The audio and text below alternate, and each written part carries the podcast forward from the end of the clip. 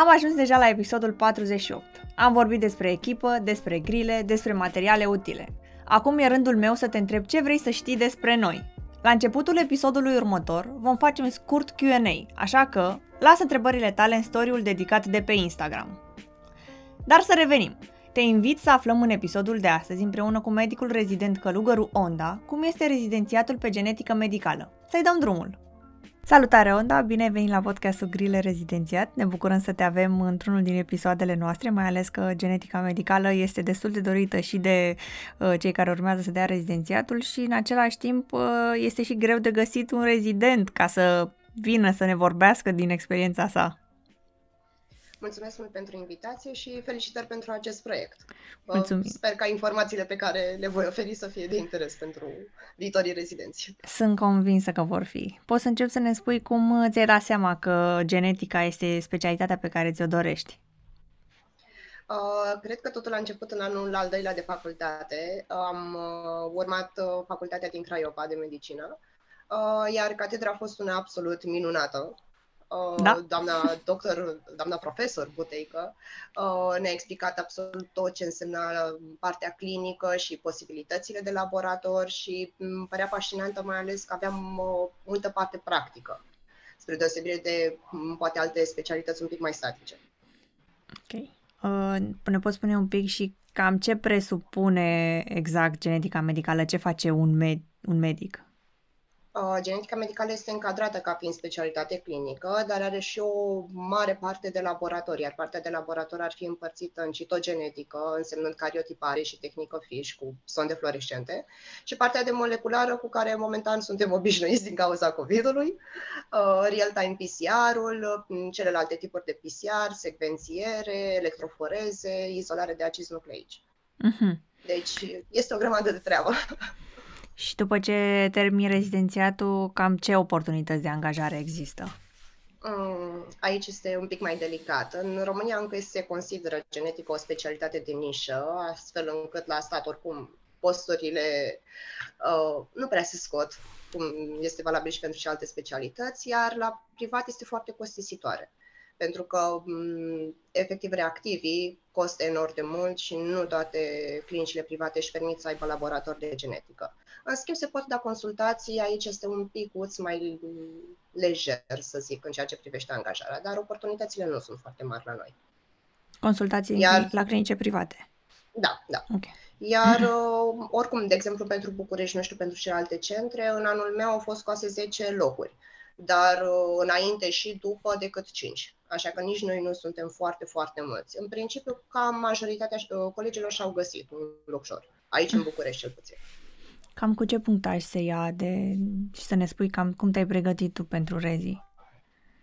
N-am avut un punctaj foarte mare și am făcut destule gafe în pregătirea pentru rezii, în sensul în care m-am apucat foarte, foarte devreme, astfel încât până în momentul în care am ajuns anul șase, deja eram atât de panicată și de speriată încât multe dintre informații s-au pierdut pe parcurs. Deci nu recomand cu doi ani înainte pregătirea pentru rezii. Uh, dar nu s-a luat cu un punctaj foarte mare în anul meu, adică a variat undeva de la opt sute, cred că a avut cea mai, uh, a fost cel mai înalt punctaj, până undeva pe la cinci sute șaizeci, cam așa. Uh-huh. Deci depinde de cererea din anul respectiv. Ok. În, uh, când, înainte să iei tu această specialitate la rezii, ai făcut pe parcursul facultății ceva practică la genetică, în laboratoare, a contat? Uh, n-am făcut practică individuală, dar a fost practica din timpul L P-urilor. A contat foarte mult și un puținul pe care l-am făcut în L P-urile, de exemplu, de biochimie, unde tehnicile de P C R ne-au fost explicate. Am învățat să folosim o pipetă, adică nu eram chiar necunoscătoare când am intrat în rezidențiat. Uh-huh. Dar golurile pe parte practică, într-adevăr, au fost măricele. Teo- pe parte teoretică, cum am spus și la început, catedra din Craiova a fost absolut genială. Da, îmi amintesc și mie mi-a plăcut super mult cât de bine e făcută și structurată materia. Da. Um... Și acum sunt un centru foarte bun, adică chiar se străduiesc, este un colectiv tânăr și plin de oameni care chiar vor să facă lucruri. Și cu toate astea ți-ai ales la București, la Craiova nu erau locuri atunci? Uh, erau locuri și la Craiova, a trebuit să vin în București, pentru că m-am căsătorit. Ah, okay. Dintr-un alt motiv, adică nu am ales pentru că ar fi neapărat un centru mai bun, pentru că ceea ce privește genetica, mi se pare cumva că fiecare centru din România este cumva specializat într-o anumită zonă. Adică în București mi se pare că este dezvoltată destul de bine partea de oncogenetică. Craiova, să zic că ei încearcă să facă și partea, să ridice și partea de clinică, au și teste de oncogenetică pe care le efectuează, Clujul mai mult pe boli metabolice, Iașul, în schimb, pe clinică, mi se pare cel mai bun din țară, acum depinde, fiecare ce anume își dorește. Mm-hmm. Ce ne poți spune despre primul tău an de rezidențiat, cam cum arăta o zi? A fost haos în primul okay. an de rezidențiat. Eram, cred că, toți foarte dezorientați, pentru că m- volumul de informații este foarte mare și nu știam de unde să începem, multe goluri. Uh, în primul an de rezidențiat am decis să încep un master uh, okay. la Facultatea de Biologie pentru a-mi reîntregi puțin cunoștințele. Dar, pe ansamblu, a fost ok, adică cei care vin din urmă să nu se sperie, lucrurile se... se așează pe parcurs, nu știu cum să explic. În momentul în care apar întrebări, începi să citești, vezi că mai ai și alte goluri și încetul cu încetul începi să le acoperi. Uh-huh. Nu este chiar atât de rău. Și am, m-am axat foarte mult pe partea de practică, să-mi creez manualitate în laborator. Cam ce atribuții are un medic rezident? Depinde de secția unde ești încadrat, de exemplu. Dacă, în cazul meu, cel mai mult am, lucrez într-un laborator de biologie moleculară pe parte de hemato și uh, mai puțin pacienți și uh, foarte, mult, uh, foarte mult laborator, de la mm-hmm. lucrul efectiv al probelor până la interpretarea rezultatelor. În schimb, sunt alți colegi care lucrează doar clinică și văd pacienți de dimineața până seara și interpretează decât rezultatele care vin de la anumite laboratoare. Acum depinde de fiecare. Ok, deci practic, cum ai zis, se împarte și în partea de laborator și cea da. clinică și contactul da. cu pacienții depinde de acest lucru. Dar poți să-ți alegi? Da, exact. Uh, da, poți să-ți alegi, adică dacă te pasionează o anumită arie, avem colegi care sunt pasionați de diagnosticul prenatal și petrec foarte mult timp în secțiile de neonat sau gineco, uh, da, sau mă rog, maternități în general. Dar este și partea de onco, care, nu știu, de care eu sunt profund îndrăgostită și automat m-am axat în zona aceasta. Mm-hmm. Poți să le faci și pe amândouă? Depinde unde ești și primit. Din punctul meu de vedere, nu prea. Adică poți să le faci pe amândouă, ești, îți este permisă chestia asta, dar nu aș recomanda. Mm-hmm. Pentru că sunt foarte vaste și uh, sunt adeptul supra-specializărilor în general. Okay. Adică mai bine să faci un lucru mai limitat, dar să-l faci foarte bine. Bun. Iar acolo unde ești tu, în București, ce ne poți spune despre îndrumători? Sunt ce trebuie?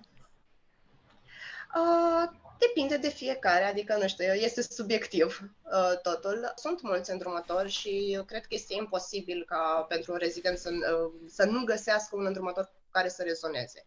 Mm, toți sunt ok, toți sunt de treabă, în sensul în care încearcă să te ajute cu resursele pe care le avem. Nu sunt foarte multe, dar uh, voința este.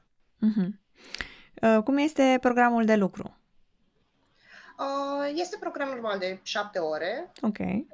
Nu se fac gărzi. Okay, super. Unii colegi au mai făcut gărzi în stagiul de pediatrie pentru că este destul de mare, este de șapte luni. Okay. Dar în rest nu, în principiu este specialitate fără gărzi. Aveți și spor? Sporul de bază este de cincizeci la sută, dar bineînțeles cum este peste tot, variază în funcție de stagiile complementare, dar uh-huh. sporul pe genetică e de cincizeci. E, e de cincizeci pentru că e toxic mediul? Da, laboratorul are substanțe destul de urâțele și pe partea de moleculară și pe partea de citogenetică. Pe moleculară se lucrează cu trizol foarte mult, cu metanol, o bromură. De, nu este chiar drăguț. Pe partea cealaltă de citogenetică, la fel metanolul, formaldehidă, depinde. Și metodele de protecție sunt corespunzătoare? Da, da. Adică okay. avem hote, avem mănuși, măști, tot ce ne trebuie. Nu se poate întâmpla nimic atât timp cât ești atent, mă gândesc. Da, da. Sper că nu bea nimeni reactiv, dar în rest... Că Doamne ferește! Cât de solicitantă ți se pare? Ai timp să-ți vezi și de viața ta personală? Este atât de solicitantă pe cât vrem să fie. Adică poate să fie relaxantă și să ne vedem de programul normal și ajungem acasă și totul este, se rezumă la programul de șapte ore. Dar este și partea de cercetare și de efectiv îmbunătățirea cunoștințelor, ca să zic așa, care îți ia foarte mult timp, mai ales în primii ani până îți consolidezi anumite cunoștințe, iar partea de research este abundentă și genetica încă este la început. Cel puțin în România sunt multe de făcut. Și atâta timp cât, nu știu, suntem curioși, avem întrebări, partea de research este deschisă. Ok. Adică s-a întâmplat să ajung și la ore de opt seara acasă oh. sau douăsprezece ore în spital. Depinde de proiecte, depinde de ce anume vrea să facă fiecare. Și atunci când ai ajuns la opt acasă, ce trebuia să faci? De ai ajuns atât de târziu? Uh, lucram pentru dizertația de master, de exemplu, okay. sau mai sunt proiecte pe care le desfășor împreună cu colegile de la laborator, pe parte de cercetare. Deci masterul acesta este practic o competență pe care ai ales tu să o faci, nu e o ceva da. obligatoriu sau... Și ai zis, nu, că ai... Nu, nu. ai zis că ai vrut să-ți completezi cunoștințele. Da, exact. Există și alte, nu știu, pe lângă acest master, alte competențe practice pe care le poți dobândi pe parcursul rezidențiatului? Din câte știu eu, nu. Adică, din punct de vedere legal, nu avem competențe, cum este, de exemplu, în petrogineco, partea de ecofetală sau cardio. Mm-hmm. O, noi nu avem în curricula așa ceva. Poți să-ți faci competențe în afară, să te supra-specializezi tu pe ceva anume. Să zicem că, exact cum am discutat la început, diagnosticul prenatal, vrei să mergi în afară, îți faci un stagiu doar pe așa ceva și vii în țară și continui doar pe zona respectivă. Sau partea de onco, la fel, dar nu, la noi în țară nu. Uh-huh. Uh, ne poți povesti un, ceva, un caz interesant de pe secția ta din uh, experiență? Toate cazurile sunt interesante da. uh, și foarte dificile de altfel, dar uh, ultimul care a fost destul de drăguț, să zic așa, fiind uh, secție de hematom, uh, a venit o, mă rog, o pacientă cu o tumoră facială, iar medicii o bănuiau că avea P L T trei pozitiv. Este o mutație care are un prognostic foarte urât în hematom. În sângele periferic nu a avut absolut nimica, ci doar în tumoră, ceea ce înseamnă că cancerul este depistat foarte devreme, iar fix pentru mutația asta, deși are un prognostic foarte urât, există terapie țintită. Okay. În mod normal nu întâlnim așa ceva. Vedem de obicei mutația asta exprimată în sângele periferic deja în procente foarte mari, în stadii tardive. Dar aici a fost depistat, adică asta e un happy ending, cumva. Să știi, exact. Nu prea vedem happy ending, adică mai avem cazuri care ar avea inițial un prognostic bun și ulterior, cu cât um, încercăm să găsim mai multe și mai multe modificări, prognosticul se înrăutățește. Mm-hmm. Deci. Ce provocări ai întâlnit în această specialitate, pe lângă faptul că lucrezi pe partea de oncologie? Uh, cele mai mari provocări, cel puțin pentru mine, sunt cele legate de comunicarea cu pacientul sau aparținătorii, mai ales în stagiile clinice, când este vorba de diagnostic și de comunicarea, de fapt, a diagnosticului către părinți, pentru că bolile genetice, în general, înseamnă dizabilitate, care na, nu este deloc plăcută. Toți părinții speră că își aduc copiii, că li se pune un diagnostic, că totul va fi bine, dar în general nu. Și uh-huh. cred că cel mai urât este pentru viitorii părinți partea de diagnostic prenatal, unde veștile nu sunt foarte bune câteodată. Asta din cauza că există și cazuri dificile, mă gândesc. Da, și... da. da. Uh, cum te menții tu la curent? Ce materiale recomanzi din care să se să învețe viitorii rezidenți? Uh, nu am găsit încă o carte care să cuprindă tot din tot, dar articolele mi se par de, de bază, adică tot ce înseamnă review-uri, tot ce înseamnă case report-uri sunt mai mult decât ok pentru pregătire. Uh-huh. Pentru început, da, sunt ok cărțile, manualele din facultate, absolut orice, că să te pui la curent cu partea moleculară de acizi nucleici, dar după tot ce înseamnă mecanisme sau boli și fiziopatologie sunt mai ok articolele. Uhum. În străinătate putem să aplicăm pentru stagii pe genetică și, nu știu, se încurajează? Da, se încurajează plecarea, adică nu, cel puțin pentru București, da, dar colegii pe care îi știu că au plecat în afară, eu nu am avut până acum stagii în străinătate, uh, au plecat pe stagii complementare și și-au găsit ulterior genetică. N-am, nu știu pe cineva care să fi plecat direct pe genetică, pentru că și în afară la fel sunt lucruri limitate și sunt decât în orașele mari. Nu o să găsim nu știu, de exemplu, pentru tot ce știu, pentru Franța, toți au fost în Paris. Au mers direct în capitală pe genetică, deși inițial au plecat într-un orășel mai mic, să zicem, pe medicină internă. Și ulterior și-au găsit. Da. Când s-au eliberat locuri, automat au fost primiți și ei. Uh-huh. Dar da, se poate. Și mai sunt cursuri în afară, sunt workshop-uri, adică pentru două, trei luni, dar sunt contra cost. Aici este o mică problemă. Se pot face diverse workshop-uri în general, pe parte de laborator mai mult. Uh-huh. La noi, în România, la noi în România ce uh, opțiuni există de cercetare? Uh, depinde de laborator, depinde de cât de dotat este laboratorul și depinde de persoana care vrea să facă research. Depinde cât de curios ești, depinde de multe lucruri, depinde de întrebările pe care ți le pui. Că dacă ajungi să faci research doar de dragul de a face meta-analize, lucrări poți să publici oricând. Sau review-uri sau mai știu eu ce. Dar lucrările originale se publică greu. Și îți trebuie reactivi, îți trebuie consumabile, îți trebuie un laborator bine dotat. Uh-huh. Și mai există o posibilitate de a aplica pentru granturi, dar se întâmplă rar și trebuie să ai un proiect foarte solid. Și pe cineva în spate, mă gândesc, care să te ajute constant.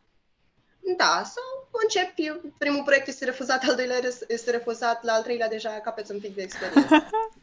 Da, deci, pare cu noroc. Da. Ce fel de personalitate crezi că se potrivește pentru această specialitate? O personalitate curioasă, sincer, și puternică din punct de vedere psihologic pentru partea de clinic, pentru că, exact cum am spus, veștile nu sunt plăcute niciodată pe genetică. Și uh, foarte multă empatie, și față de pacienți, și față de aparținători. Mm-hmm. Pentru tine, care e satisfacția cea mai mare? În cazul meu, neavând foarte mult contact cu pacienții, este ajutorul pe care îl ofer mai departe celorlalți clinicieni de a întregi tabloul de diagnostic, practic. Pentru că absolut orice găselniță pe care o avem ajută ori pentru prognostic, ori pentru efectuarea unui management mai bun pentru pacient. Terapiile noi apar din ce în ce mai mult și nu știm niciodată. Fiecare pacient este... are particularitățile lui. Uh-huh. Și absolut orice găsim poate să ajute. De-a lungul experienței tale, ce minusuri ai întâlnit? Ce lipsește? În România sau doar în centrul din București? Uh, poți să le iei pe amândouă, și în centrul din București, okay. Și apoi în România. Uh, dezvoltarea laboratoarelor, în primul rând. Avem mari lipsuri la capitolul ăsta, pentru că nu se investește. Și pregătirea rezidenților, și pe parte clinică, și pe parte de laborator. Adică okay. Am putea un pic mai mult de atât. Deci nu. Iar partea că... de research nu se dezvoltă pe cât ar trebui. Mm-hmm. Nu există un motiv anume? Te-ai gândit la vreun motiv anume pentru care se întâmplă asta? Asta cred că se întâmplă pe toate secțiile, indiferent de specialitate, dar aici este vorba doar probabil de partea financiară. Costă foarte mult. Mm-hmm. Deci... avem motivul că nu sunt suficient de dotate laboratoarele, pregătirea da. rezidenților și oportunitățile de research.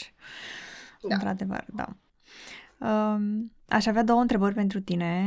Este o întrebare pe care o punem mereu la sfârșit invitațiilor, dar aș vrea să mai adaug și una pentru comunitatea noastră, de, pentru cei care dau admiterea la facultate, anume ce sfaturi ai tu pentru viitorii medici rezidenți pe genetică și pentru viitorii rezidenți care dau examenul și ce sfaturi ai pentru cei care de-abia acum intră la medicină?